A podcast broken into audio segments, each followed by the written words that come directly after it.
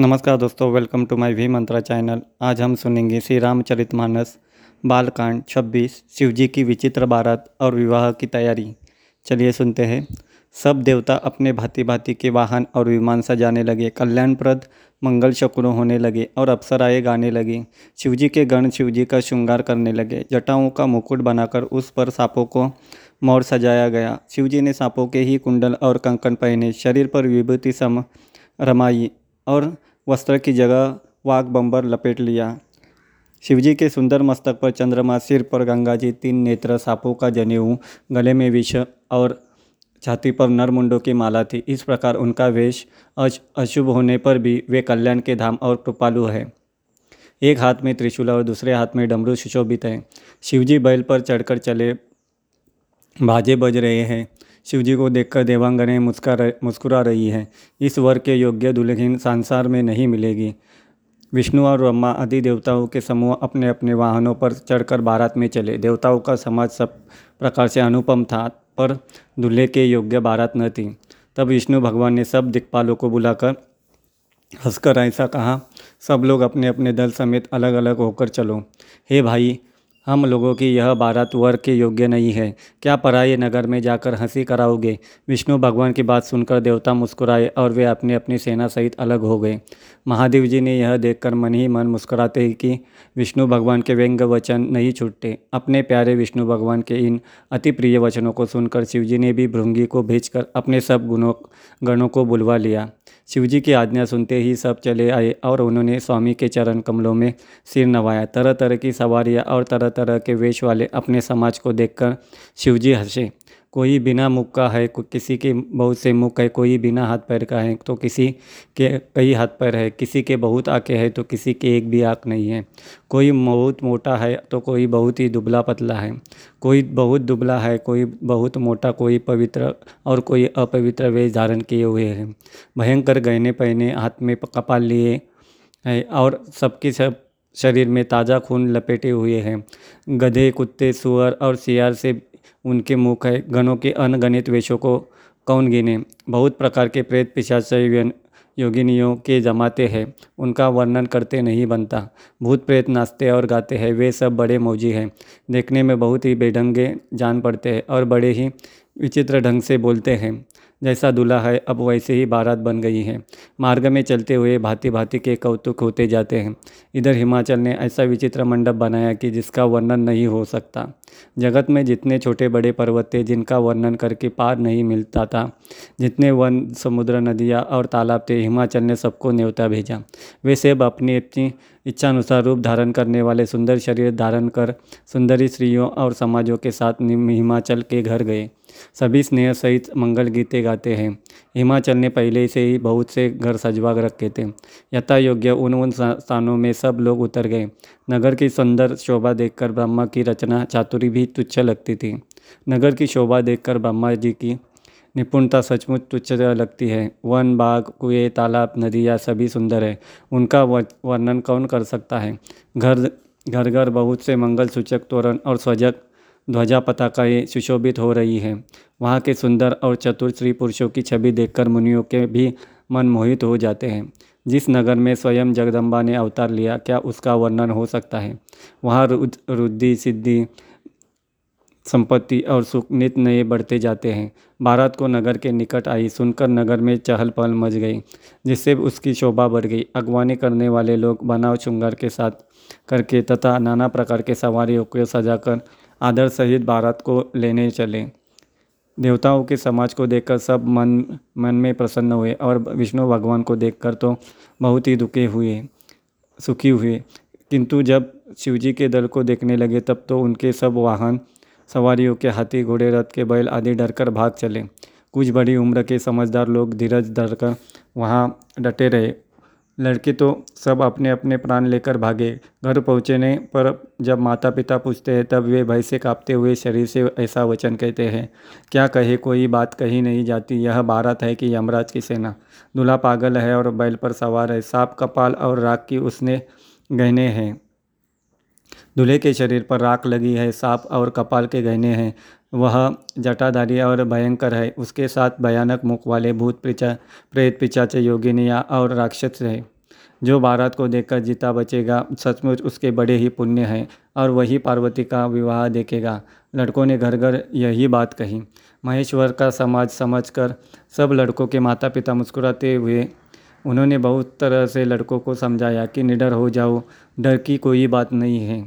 भगवान भगवान लोग कर लोग बारात को लिवा लाए। उन्होंने सबको सुंदर जनवासे ठहरने के दिए। मैना पार्वती जी की माता, जिन्होंने शुभ आरती सजाई और उनके साथ की श्रिया उत्तम मंगल गीत गाने लगी। सुंदर हाथों में सोने का थाल सुशोभित है। इस प्रकार मैना हर्ष के साथ शिवजी का परिचन करने चली। जब महादेव जी को भयानक वेश में देखा तब तो स्त्रियों के मन में बड़ा भारी भय उत्पन्न हो गया। बहुत ही डर के भारे भागकर वे घर में घुस गई और शिवजी जहाँ जनवासा था, वहाँ चले गए।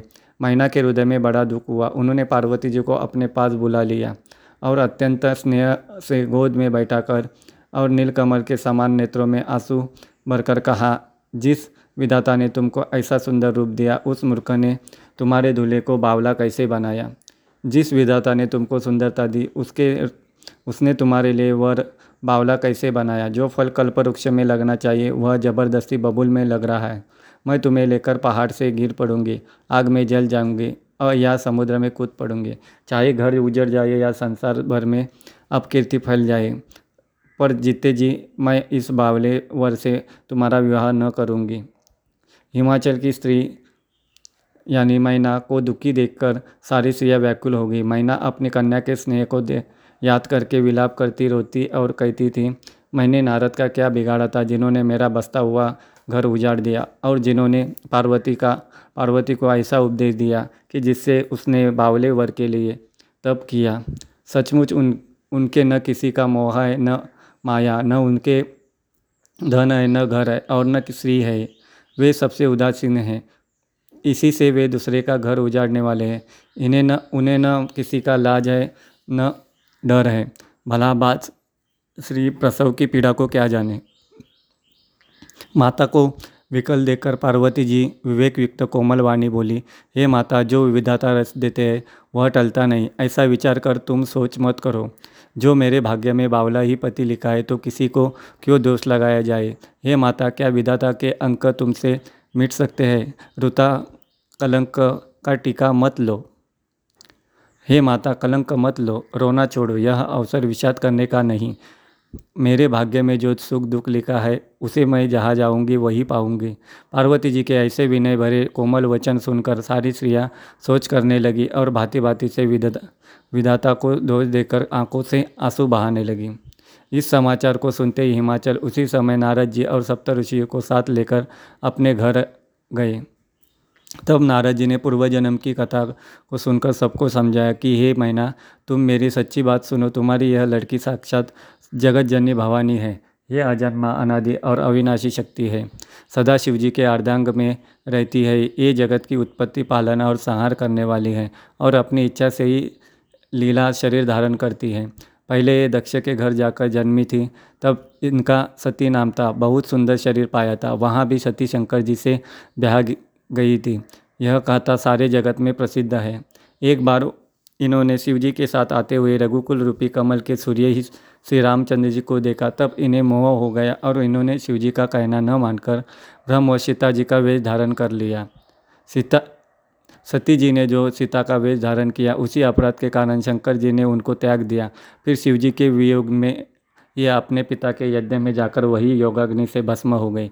अब इन्होंने तुम्हारे घर में जन्म लेकर अपने पति के लिए कठिन तप किया है। ऐसा जानकर संदेह छोड़ दो।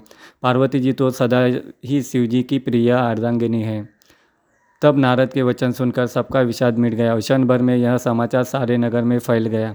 तब मैना और हिमवान आनंद में मग्न हो गए और उन्होंने बार बार पार्वती के चरणों की वंदना की। स्त्री पुरुष बालक युवा और रुद्र नगर के सभी लोग बहुत प्रसन्न हुए।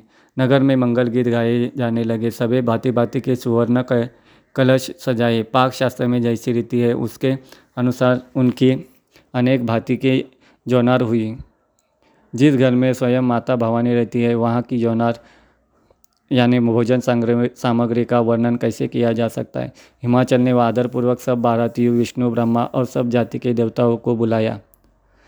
भोजन बहुत सी पंक्ति है, बैठी। चतुर रसोइये परोसने लगे। स्त्रियों की मंडलियाँ देवताओं को भोजन करते जानकर कोमल वाणी से उसका वचन गाने लगी।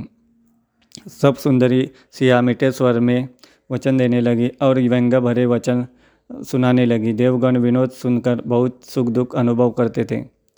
इसलिए भोजन करने के, करने में बड़ी देर लगा रहे हैं। भोजन के समय जो आनंद बढ़ा वह करोड़ों में मुँह से भी नहीं कह कहा जा सकता।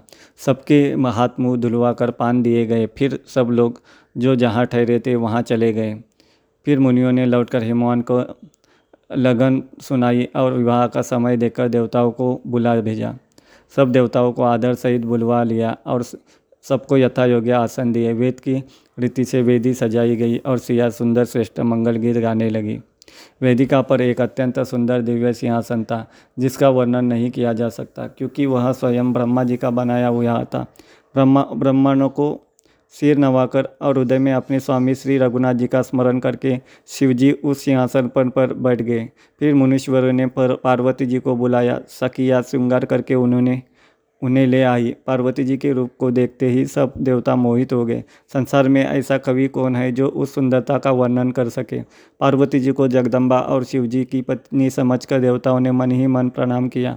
भाव, भवानी जी सुंदरता की सीमा है, पर करोड़ों मुखों से भी उनकी शोभा नहीं की जा सकती। जगत जननी पार्वती जी की महान शोभा का वर्णन करोड़ों मुखों से भी नहीं करते नहीं बनता। वेद से श्री, शेष जी और सरस्वती जी उसे कहते हुए सकुचा जाते हैं। तब मंदबुद्धि तुलसी की गिनती में है? सुंदरता और शोधा शोभा की खान आता भवानी मंडप के बीच में जहाँ शिवजी थे, वहाँ गई। वे संकोच के मारे पति शिवजी के चरण कमलों को देख नहीं सकती, परंतु उनका मन रूपी भवरा तो वही था। धन्यवाद।